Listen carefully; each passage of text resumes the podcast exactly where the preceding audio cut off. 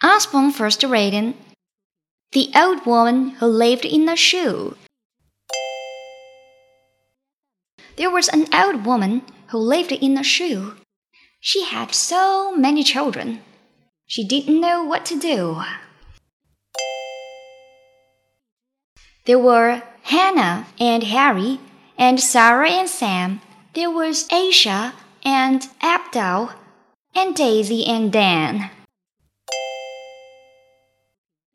There was Gwen, who was Grady, and Stan, who was small. There was Sean, who was short, and Tom, who was tall. There was Jasmine and Jeremy, Sandeep and Grace. Boys and girls all over the place.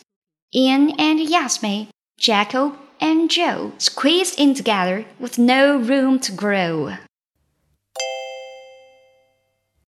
This shoe is too full, said the woman one day. We must get another.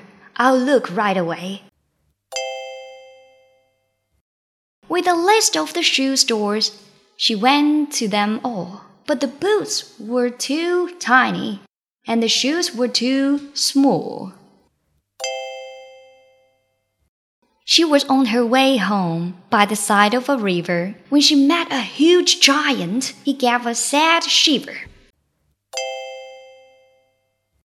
Please help, sobbed the giant. There's a crab on my toe. The old woman took hold and pulled it off just like so. Thanks, said the giant.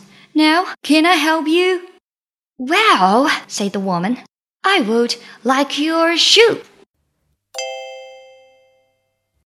Of course, said the giant, and he gave her his shoe.